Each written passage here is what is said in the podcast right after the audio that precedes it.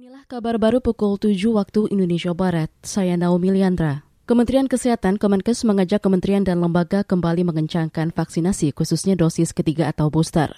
Juri bicara Kemenkes Muhammad Syahril mengatakan, percepatan vaksinasi booster perlu dilakukan bersama-sama dan membutuhkan peran seluruh pihak. Uh, Presiden kita sudah wanti-wanti loh menyampaikan dan mengharapkan betul nah, kita semua yang terkait terlibat itu harus mempunyai suatu strategi lagi untuk menggerakkan ini dengan secara serentak ya. Karena tanggung jawab vaksinasi ini bukan hanya di Kementerian Kesehatan, bukan hanya di tangan pemerintah dalam negeri, tapi semua. Jadi ada kewajiban termasuk media ya, KPR ini melakukan komunikasi publik. Jubir Kemenkes Muhammad Syahril menambahkan, sentra-sentra vaksinasi yang dulu pernah dibuat oleh TNI, Polri, BUMN, swasta hingga perguruan tinggi sekolah perlu kembali dijalankan. Saat ini cakupan vaksinasi booster yang sudah berada di atas 30 persen terdapat di tujuh provinsi, sementara provinsi lain masih di bawah angka tersebut. Hingga kemarin, capaian vaksinasi booster baru sebanyak 49 juta orang atau setara 23 persen dari target. Dalam beberapa hari terakhir, jumlah kasus positif COVID-19 di Indonesia terus naik seiring merebaknya Omikron subvarian BA4 dan BA5. Penambahan kasus harian mencapai 1.000 kasus dalam beberapa hari belakangan.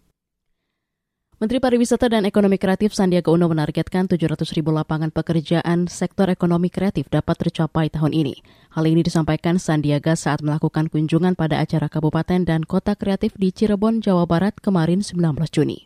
Kabupaten dan Kota Kreatif kita laksanakan di Kabupaten Cirebon sebagai destinasi yang memiliki banyak sekali keunggulan subsektor ekonomi kreatif. Mulai dari kria sampai kepada seni pertunjukan dan kuliner dan fashion. Kami sangat mendukung karena pelaku-pelaku ekonomi kreatif ini akan membuka peluang usaha dan lapangan pekerjaan banyak. Tahun ini kita targetkan penciptaan lapangan kerja sekitar 700 ribu dari sektor ekonomi kreatif. Menparekraf Sandiaga Uno berbagi tips untuk para pelaku UMKM agar usahanya berkembang, yakni mengenali target pasar, membentuk tim manajemen yang solid dan menguatkan keuangan. Presiden Ukraina Volodymyr Zelensky menyampaikan tekadnya mempertahankan wilayah selatan negara itu dengan cara apa pun.